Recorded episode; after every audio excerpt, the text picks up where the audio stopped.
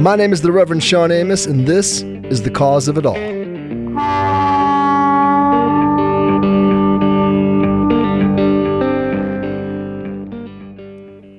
Vaneese Thomas is the daughter of Rufus Thomas, who is the famed Stax records producer, recording artist, began his career as a DJ, impresario.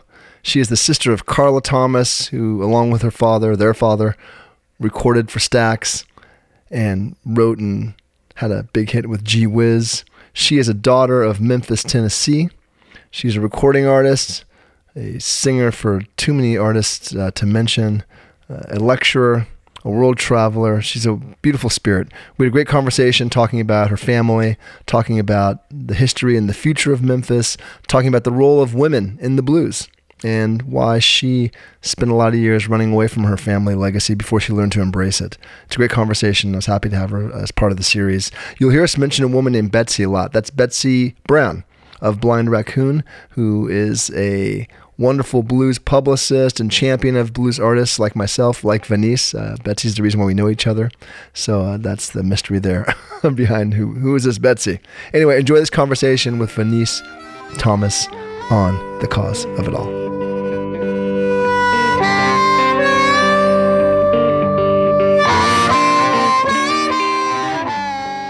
Great to meet you, Miss Vaneese Thomas. Well, we've met before. Oh, we saw each other. You know, I really, right. We were at, what was that gig in Memphis? That's right. At the, we were all Betsy's clients were having a whatever jamboree. Yep. And Blind Raccoon Jamboree. Yeah. I'm not sure she would like us referring it to it as that, but. That's pretty much what it was. Yeah, you guys were phenomenal. I really enjoyed. You know, Betsy has exquisite taste in choosing her clients. She's really quite picky. She is particular. I was, I got introduced to her through a guy named Dennis Jones, who's an LA-based guitarist who's really phenomenal. Okay. And when he told me about her. And I just barely gotten into the blues scene. I didn't know anybody. I was very self-conscious about how I would be accepted because I lived out in LA and I'm this Hollywood kid trying to play the blues and I think I'm some kind of fraud or whatever. And I sent her my CD. I'm all shaken, And she took me on. That was like the first sort of like validation, I got it was her taking me on. I'm like, okay, well, I guess she did the same thing with me. Of course, she had lots of folks in Memphis, that she could validate me through, but that didn't matter until she had heard the music. Got to hear it, yeah, man. Name doesn't matter, yeah. You got the name, but do you have the goods? You got the goods. Well, I'm so glad we're having this conversation. Me too. Thank you. We're doing this album that's coming out in a little bit, and it's the first time I've covered a bunch of blues things. I know you've done similar. The album you made for your father. Yes. Actually, those were, except for one song that I did with as a duet with Daddy, which was one of his songs from his previous album. Everything on there was original. So all of my blues albums have been, my own writing. Right on. I had this weird. I've had this sort of. I don't know if it's a full circle or not. I mean, it's too soon to be a full circle, I guess. But yeah, I started covering stuff because I just didn't really. I was so in love with all of these great blues songs that I just. I didn't want to write anything. I didn't feel I had anything to say yet. And then I slowly, with every album, started including more original stuff. And so the last 3 albums have been all originals. And then with this album, I just, there's so many old covers that I've been wanting to do forever and wanting to do in a stripped down way and that's sort of like in that vein of Buddy Guy and Junior Wells and Sonny Terry and Brownie McGee, that kind of thing. Cause that's kind of lost, that sort of duo tradition is sort of lost a bit. When you say Sonny McGee, it makes me think of Brownie McGee and Sonny Terry, their duet, Hoot and Holler. Yeah, that was the theme song for Daddy's radio show. Really, for many years. Right on. It's a great, great song. They're so great, man. I lived next to a guy once who took harmonica lessons from Sonny Terry. Like, really? Sonny was playing out the Ash Grove, this famous LA nightclub back in the day out in Santa Monica. How and for cool some reason, like, he talked him into giving him some harmonica lessons. That is so cool. Yeah. So the album's like been this way of me sort of getting in touch with the ancestors a bit and getting in touch with, yes. and it got me thinking a lot about, you know, how we carry it forward and particularly how children of those ancestors carry it forward. Yeah. I have my own relationship with my father and sort of, you know, legacy and, you know, what I want to hold on to and what I'm sort of wish I could shake off. But my father's not a musician. Right. And so I'm been really curious about how, you know, folks who grow up, you know, in the midst of the architects of this music, you know, it sort of forges their own, you know, path and their own, and how it has informed their own relationship with the music. And so that's an important thing. Well, and thank you for inviting me to talk about that, because I don't often, unless, you know, I have an interview or, you know, a lecture or something. So thanks for. Yeah. So that's why. Yeah. So I guess I talked to Zakiya Hooker the other day, John Lee's daughter. Really? Yeah. And she's wonderful. We worked together ages ago doing a box set on her dad. Wow. And is she in your area? She's in Georgia. She lives in Georgia. Okay. Yeah. She lived in Oakland for a long time, which is when I met her years ago. And then she moved to Georgia probably maybe 13 or so years ago. Okay. A little small town. She calls it, was it like, oh my God. She's like, you know, Georgetown, KKK, Georgia. Lordy. Oh, that's Georgetown. Yeah, that's no joke. Yeah. But I asked her, you know, you grew up around this stuff, right? And you grew up around, you know, your father's music and so many people. And I want to talk about Memphis, you know, a bit more. But yeah, you're a kid, right? And so I guess at what point did it dawn on you that what you were witnessing or what you had witnessed was really important? Oh, that didn't. Well, you know, it struck me as important, but I was busy running from the music business. So I wouldn't let myself accept it as a part of me, because I was, you know, when you're young, you see too much too soon. And I didn't really want to be in the music industry. So what do you want to do? I majored in French in college, and I wanted to be a linguist. Wow. Yeah. So I had gone to school in France for a while, and I was busy running away. So I didn't accept the legacy yet. Well, why did you run away? What did it mean to you at the time? So you're running, why was it worth running away from? What did it mean to you? Yeah. The music business, as you know, is not always fun. I also have a sister who was in the business as well, Carla Thomas. Yep. And it wasn't always very kind to women. That's a story for another day. Sure. But so what I had seen kind of, like, as you said, informed my decision about becoming a professional musician. So I went to college, and then I stayed in the Philadelphia area, and little by little started to get myself into the business a little bit. I recorded with a girlfriend of mine. We had a couple of record deals. I played with a local band in Philly, and still I wasn't dealing with the Memphis legacy. Mm-hmm. I was just doing pop and R&B, and I never ever told anybody who my father was unless they asked. Did you use a different name? I mean, Thomas is a pretty, you know. No, I didn't use a different name. Yeah. I just, it didn't occur to anybody. Sure. You know, Thomas, that I was related. Sure. Yeah. And I'd say I moved back to Memphis, and then moved to New York. It was when I got to New York that I realized what a gold mine that I had in terms of my background. Because Daddy had been a DJ as well as an artist, yep. All that music was in my home and was in me. And I started to accept this wealth of information and influences. Yeah, so it took a long time for me to say, yeah, this is okay. It's who you are, right? I mean, it seems like you think you're you think you're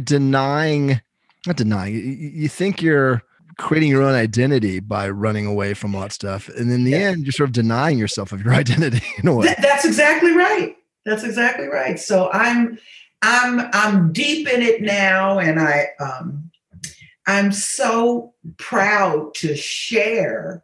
Like I said, I do lectures. I used to teach at City College in New York. Oh, wow. And so I'm used to doing webinars and things like that to, let young folks know what this is all about. And so I'm now really proud to share it. So I'm interested in that. So you have this life as a performer, and you've sung with everybody, as well as recorded, your own stuff. So you have this performance life, and anyone I know will say performance is performance, whether you're speaking or whether you're singing. But there are two different things. So how do you see them as all part of the same work? The sort of the lecturing and the speaking and the performing, is that all part of the same sort of mission for you? And if so, like what is that mission for you? Yes, it is, and I'm glad you used the word mission. Because it's not something I choose to do. It's something it's just God gave me this to do. Yeah, with all of us. For sure. And so when I speak, I always sing when I speak. So, when I do my webinars, I'm sitting there at the keyboard, playing along and, interspersing the music. But teaching has always been, I say, an avocation, but it really is as much a vocation as my singing. They go together. And so I want to teach this history. I did a whole album. It wasn't about the blues, but that you might have been referring to that earlier. I did an album called...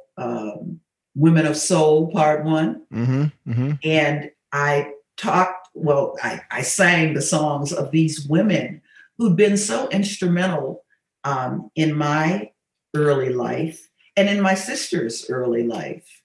And it was real important for me to talk about women as songwriters and producers. Yeah. Betty Wright, for example, who was one of the greatest singer-songwriters ever. Yeah. So that was important for me to do then. I still wasn't hooked into the blues yet, but I was hooked into the teaching and the sharing the information. I want to ask you what got you into the blues, but before I do, I want to talk a bit about sort of women, in particularly Black women. Mm-hmm. So you grew up in Memphis, and you mentioned seeing how rough the business was and is to some degree still, mm-hmm. especially to women. How did you see Black women being treated or viewed in Memphis, sort of when you were younger, mm-hmm. Then, and how much has changed now? It's a really good question. I have a song called "The More Things Change, The More They Stay the Same." That's pretty much how I feel about it. I saw really two sides of how women were treated in Memphis. And I'm talking about Black women because I grew up in Jim Crow, the era where Blacks weren't being treated well just in general. So that was a part of the culture at that time. So there were separate Black and white entities, cultural entities. But because Daddy was on WDIA, which was the first Black radio station, I don't know if you know that, for programmed Black music in the nation. Now, is that where B.B. King? That's correct. Got to start as well. B.B. King, yep. Daddy. They were all Black announcers. Right. And they still broadcast now, don't they? Announcers. Is WDIA still on the radio? It's still on the air? Oh, absolutely. Yep. Yep. WDIA is still there and still playing the blues show that Daddy created. Right on. And still very important in the Black community. And that's how it started. Having all Black, really articulate Black announcers, including two women, Willa Monroe and Steinberg.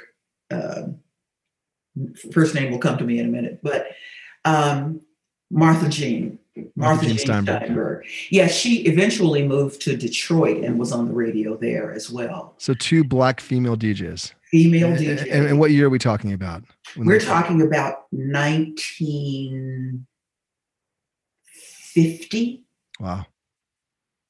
50. This was before I was born, but the radio station went on the air for Black programming in 49. And by 50, they had hired BB and Daddy, several others, but Willa Monroe and Martha Jean. That is groundbreaking. And yeah, it was so cool that we could claim this as a part of our heritage. And now, you know, it's a part of this legacy worldwide to have Black DJs. And the women there, that's the two things I was going to tell you. They were well treated by the powers that be and by the community that they served. Very well respected. They were both very articulate. All of the DJs were. They hired teachers and speakers. Those were the people that we saw as our role models. Right. So that was a good thing for me to see those women, you know, because Daddy would take me to all these shows and stuff that WDIA put on. And I'd see those women and they were just shining examples of what I could be in the community, you know? What a great role model. Oh, yeah. To have. But the other side, of course, was the degradation that came with segregation and having to be separate, a separate community. But in a way, it made us stronger as a community. And my sister, for example, was, you know, she and Daddy started Stax Records. And so to not have her ultimately well-respected by the label was really difficult for me to see. She hired her own promotion people. She hired her, you know, the company was not supporting her as either a Black writer, songwriter, which she wrote Gee Whiz, yep, you know, which was her biggest hit. You should. Or a producer, or to promote her into the broader community. Like she was on Johnny Carson, she was on Merv Griffin, but she was doing those things for herself. So she had to hustle for her own promotion. Yes. Get behind her. That's amazing. Yes. That's amazing. So, and I know that, you know, Betty Wright and who am I thinking of? Betty Swan, all those women in the early 60s, Big Mama Thornton, if we go back to the 50s, she wasn't promoted, even though she was a great songwriter. Elvis had the big hit, right, and she had a regional hit. Right. So, you know, all of these examples, I think, are pinging off of me as I'm growing up. Yeah, for sure. And I'm proud to be a part of this community of Black women that were doing great things. And I wouldn't have the exposure that I have now if it weren't for these great women. Sure. And so, to navigate, I imagine, because you had such a front row seat to all of that. Yeah. You were able to navigate it better or more ably than the women came before, because you just, you saw what happened and you could. I did. And like I said, because of that, I avoided it for a while. I also learned to navigate it because both my parents were really big on education. Daddy was a very well-spoken, people talk about his jive talk on his records and how he did when he was performing, but they forget what an articulate, well-educated guy he was.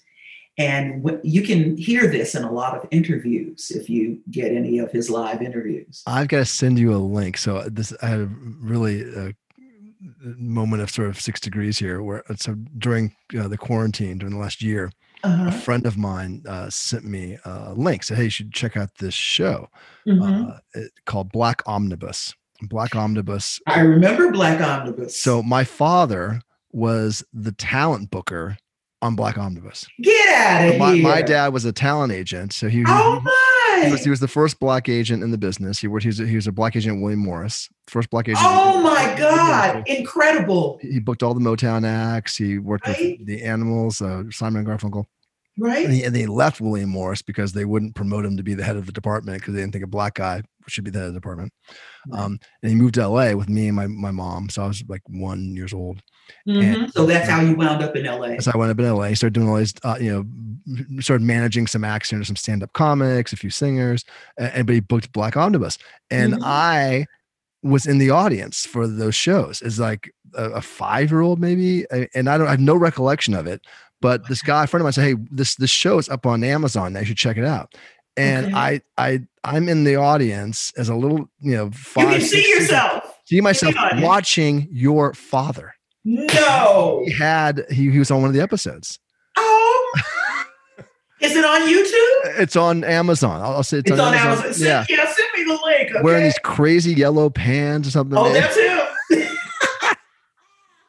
And the cape. Yeah, it was amazing. Yeah. But he was interviewed afterwards. And to your point, just like this. And then the whole show, Black Omnibus, was this just display of black excellence. It was absolutely. Alex Haley was on it. I'm glad you put it that way. It was great. Oh my God. I mean, Alex Haley was on it. He'd just written Roots. Like, it hadn't been published yet. Like, he just finished writing it.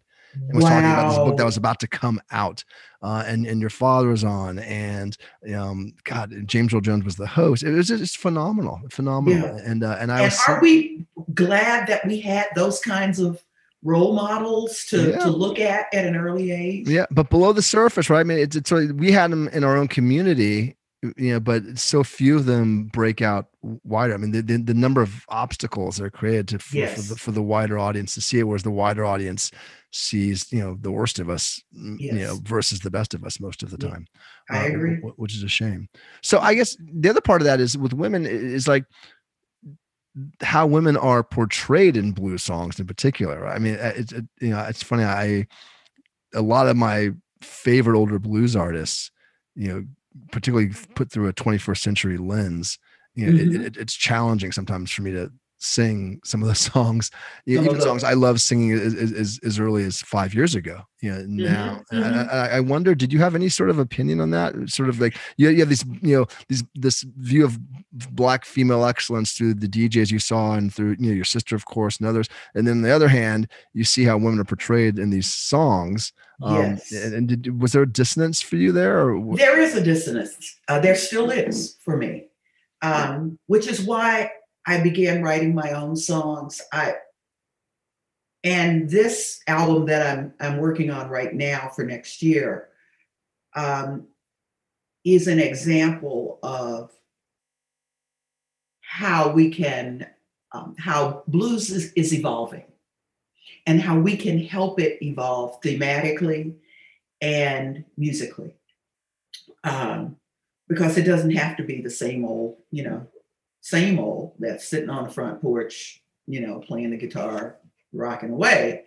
But it can be a lens, like you say, the lens that we use can be For example, I'm writing a song about, it's sort of about an abused woman, mm-hmm. and you know how we can get past that.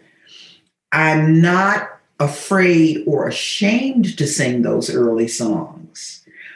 For example, Ma Rainey's Black Bottom, you know, that's out right now. It's a great movie, and she was a great woman, someone who stood up for herself because she knew her value. Yeah, and no one else would. And no one else would stand up for her, and the only thing they saw was the voice. And I've been through that in signing record deals. I had a production company tell me, you know, that if I didn't do what they said, they would tear up my contract. Oof. I've been through that. Yeah. These were people of color. They were not white. Wow. Yes. So it's still a male-female thing. Sure, sure. That didn't go over with me too well because I told them what they could do with their contract. Yeah, I walked out, and the record came out anyway. Yeah. So I am not afraid, like I said, afraid or ashamed to sing those songs because they're a part of our legacy, and they do reflect the culture, even the current culture. Yeah, true. So I don't think we have to be afraid to sing them. But I do believe that we have to reflect all of our culture, not just the negativity or the "my man done me wrong" kind of song. Yeah, you know, you bring up this point about, you know, it's a balancing act of how do you honor the past, you know, yeah. and at the same time bring us forward and bring the mm-hmm. genre forward and bring the art form forward. And I try, and I'm always struggling with that in my own work, where on one hand, I'm so in love and so grateful to the blues for having given me a lens into myself, into my history. Mm-hmm. I really struggled with my own blackness for yeah. so many years because I grew yeah. up in white neighborhoods. I went to white schools. I was the only black kid around. I'd virtually no exposure to my own culture except yeah. through whatever media existed at the time. And certainly mm-hmm. blues was not on mainstream media, you know, in the 70s and 80s. Well, thank God for your dad and what he was doing to expose you to the culture. He was doing his best, right? Yeah. But in my day-to-day life, I was only black around, right? And so all of a sudden I discovered the blues. I'm like, oh my God, it just like hit me on this primordial level where yep. I finally understood,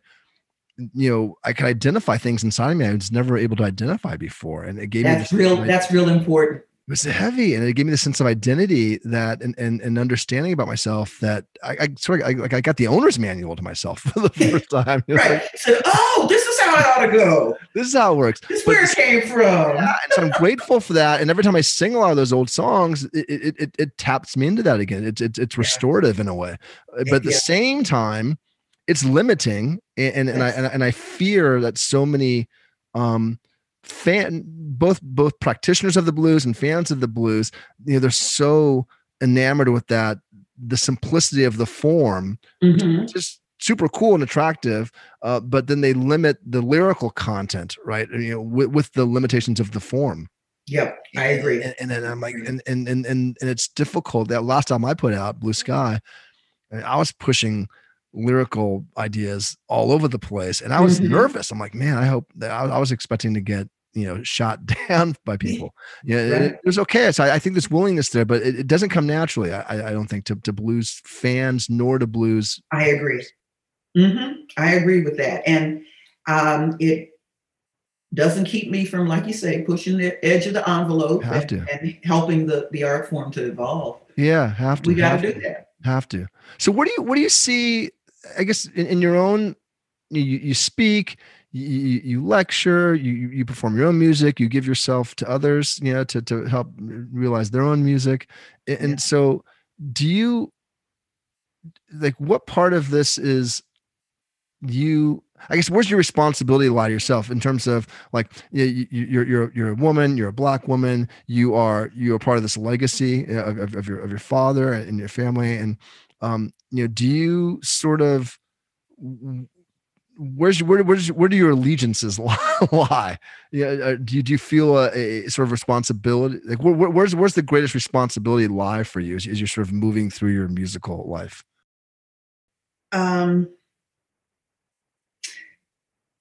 Sharing it is my greatest responsibility to the widest possible audience, so that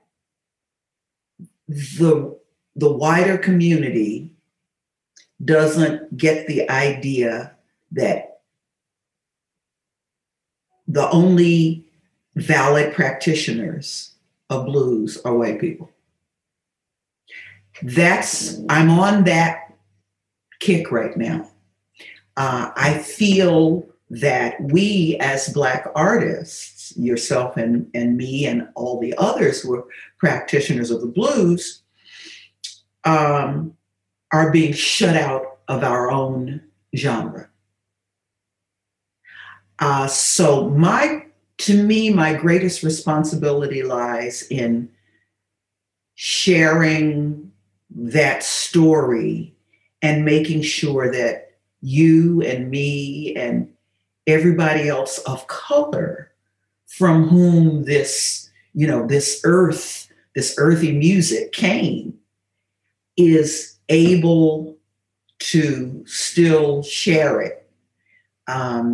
For example, and I'm probably cutting my own throat by saying this, but a lot of radio plays the rock-edged blues. Oh, for sure. And where are we, the people who created it? Yeah. Where do we fit in the story?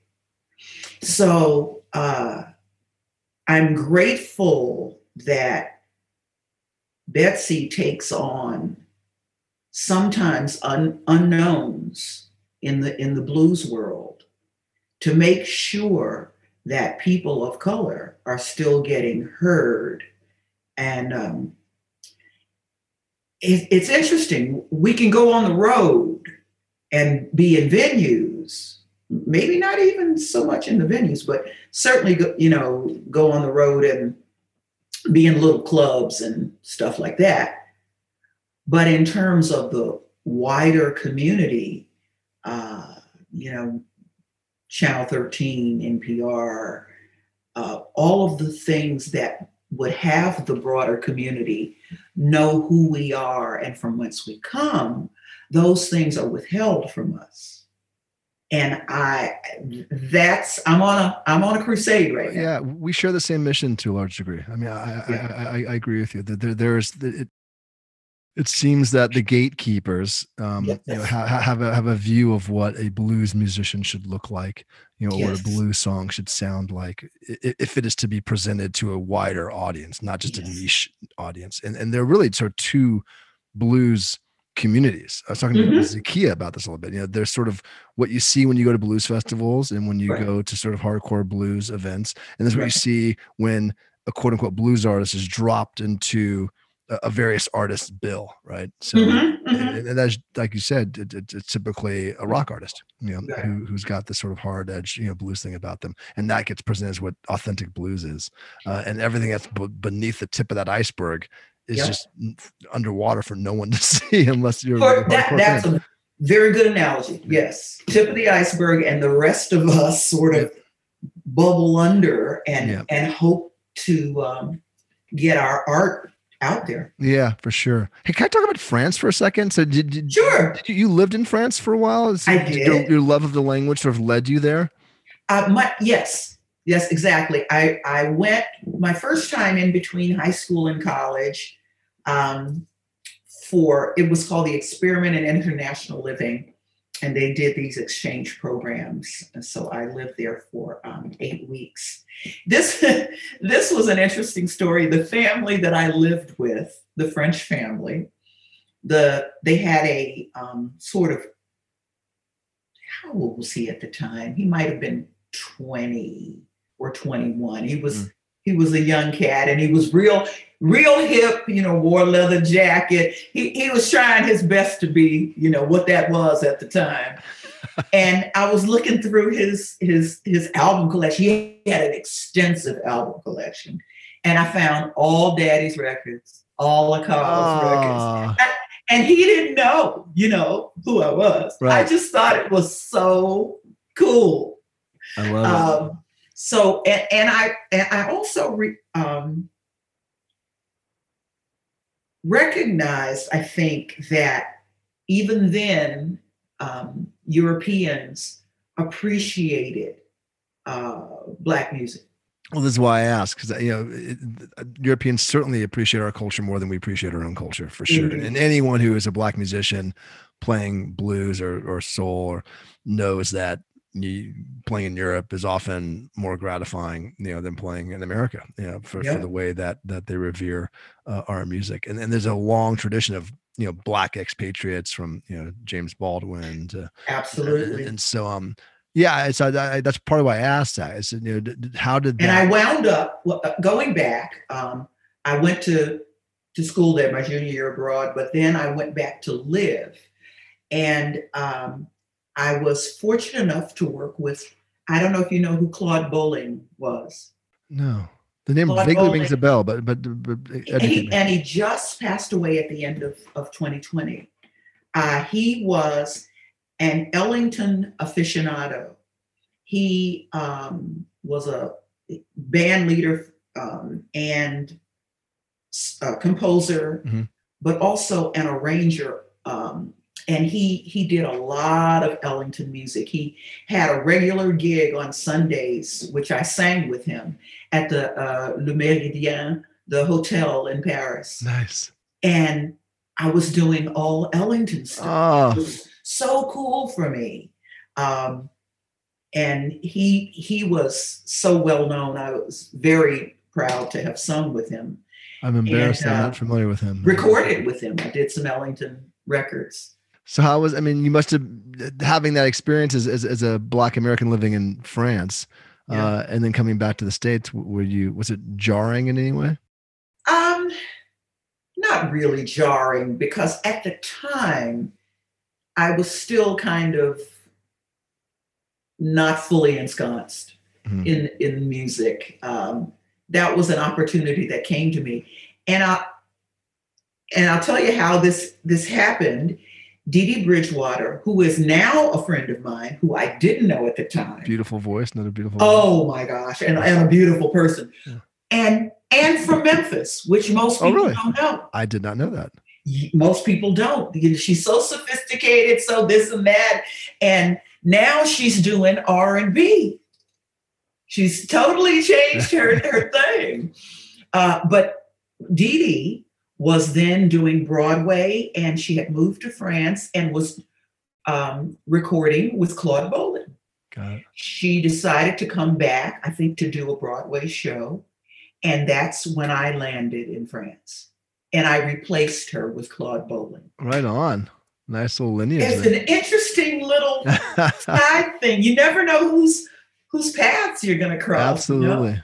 So tell me about Memphis, like Memphis's place in the blues as you see it. And I love Memphis, and I go there. Well, not with COVID, but yeah, I'd gone there at least, you know, once, maybe twice a year for a long mm-hmm. time. I recorded, you know, part of an album of mine at Royal Studios. Did you? Boo, yeah, Mitchell. You recorded with Boo, yeah, and a bunch of albums. I just contacted him yesterday because I'm gonna go soon and record some horns. Oh, nice. God, man, recording at Royal is just a whole otherworldly experience. It's all that, ain't it? Oh my God.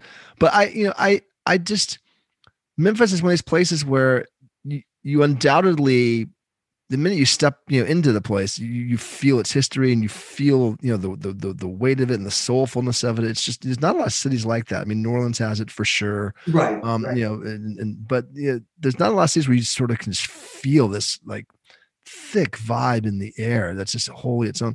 And at the same time, I was just gonna say there are two sides to that coin. I know, and I've said this forever. People, it's like, man, this place is like one. It's sort of its own worst enemy in a way, mm-hmm. and it's so I'm so tired of like, this is the year it's gonna happen for Memphis. This is the year Memphis comes back. This is the year.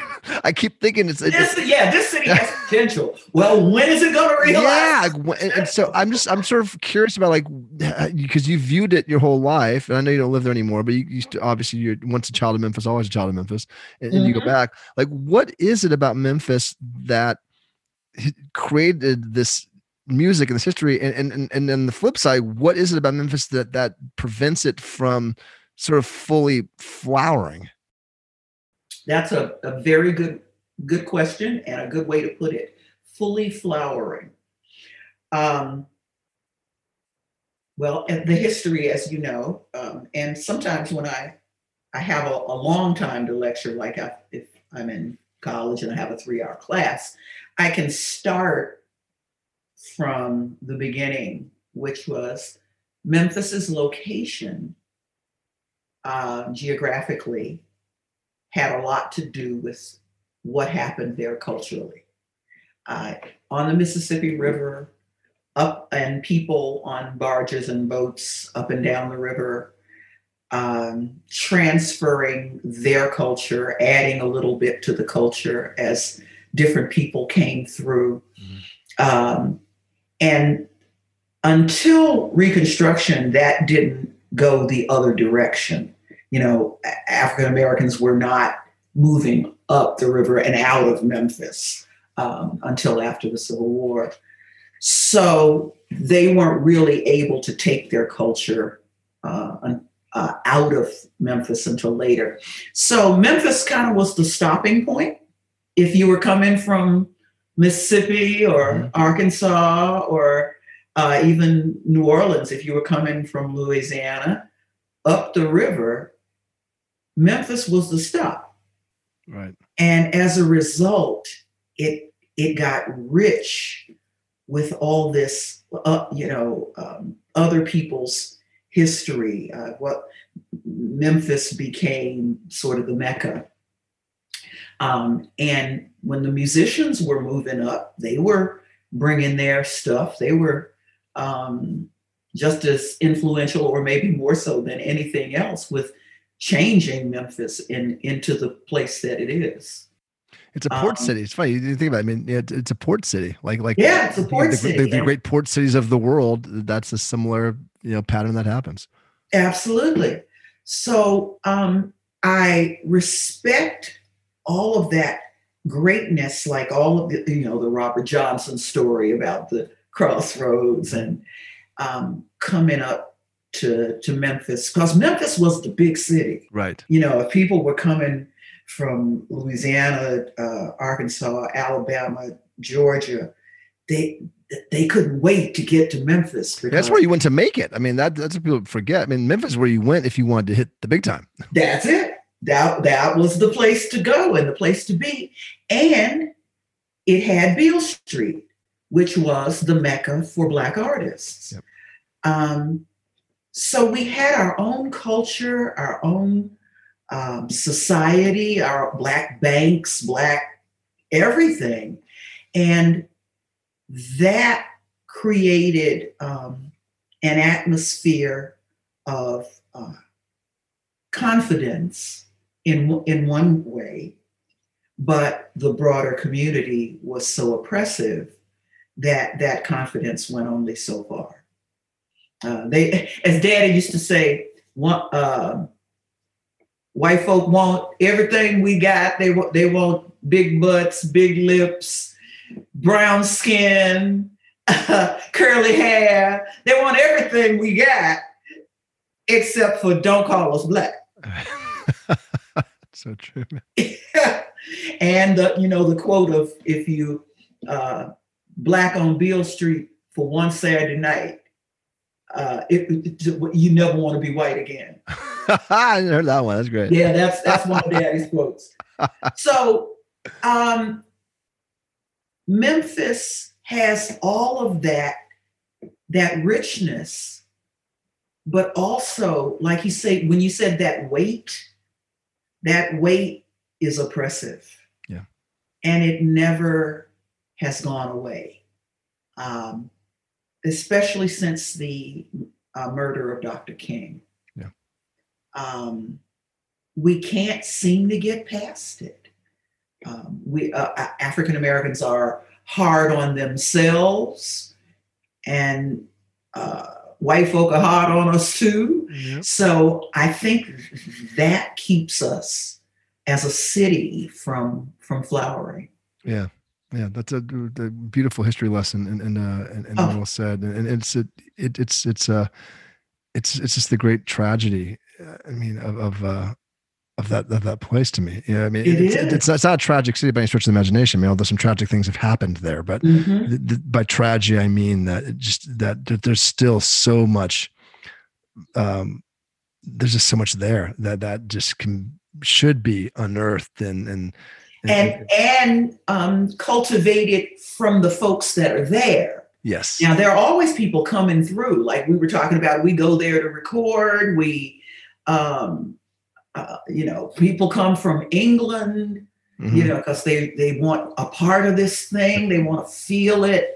But we need to cultivate the folks that are there. From within. Oh, these happen from within, for sure. Yeah. And I think that's a tragedy of so many Black communities that have all this potential, which is just, how do we get out of our own way? Number one, mm-hmm. and two, how do we? I mean, it's not a handout thing, but there's just such real damage that has occurred, yes, because of years of systemic racism and years, yeah, of being robbed, yeah, of control, of power, of ownership, of just basic, means to hold a family together societally. Absolutely. And that's a lot of stuff I'm trying to pack in my own life is, this sort of this ancestral generational pattern that we've, yes, created, that because of this, how we were brought here from day one, Yep. And it's a miracle that any Black family stays together. It's a miracle that any, absolutely, Black business can thrive. Given the headwinds that are constantly put in front of us. So true. And so but Memphis is just like, to me, it is sort of the classic case study in that. It certainly is. That's a good way to put it. Mm. Case study. If you're going to look at how damaged a community is, and it keeps it from flowering. I'm going to use that from now on. That's a great way to put it. Yeah, because it's there. I mean, it's in the soil, right? I mean, that place is rich. I mean, it's, yeah, it's not, because there are places that have been stripped, right? I mean, their communities have been like strip mined, so to speak. Right. So it's not there anymore. It's difficult to see anything growing there again, Yeah.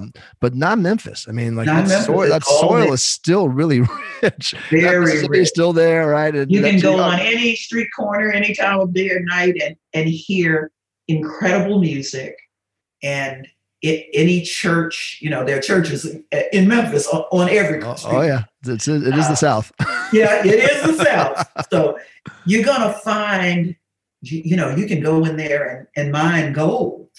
It's just amazing. Yeah, it really is. I love it there. And I just, I feel it's the same thing I talk about singing the blues. And being there just puts me, in touch with who I am in a way that it's hard to tap into in a lot of other places in the world. So, I agree. Well, look, I'm so grateful for our time, and I hope we get to sing together sometime. Look, I want to do that. I don't know how that's going to happen, but as soon as this pandemic is over, maybe we can, especially since we're both represented by the same person, we can get her to hook us up. I would love that. In terms of a performance. I'd be honored. It'd fill my soul. So yeah, let's please work on that. All right, that's a deal. Yeah, I love it. Thank you for asking me to participate in this. It's just wonderful. And let me know when it's completed. Yeah, okay, big hug to you. All right, back at you. Thanks, Vaneese. Thank you. Bye.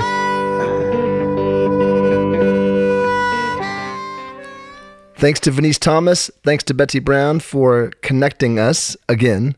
And thanks you for listening. Listen to Vaneese's music. Listen to Rufus Thomas's music. Listen to Carla Thomas's music. Listen to blues music. Get under the tip of the iceberg there and explore the broader genre. Thanks for listening. See you soon.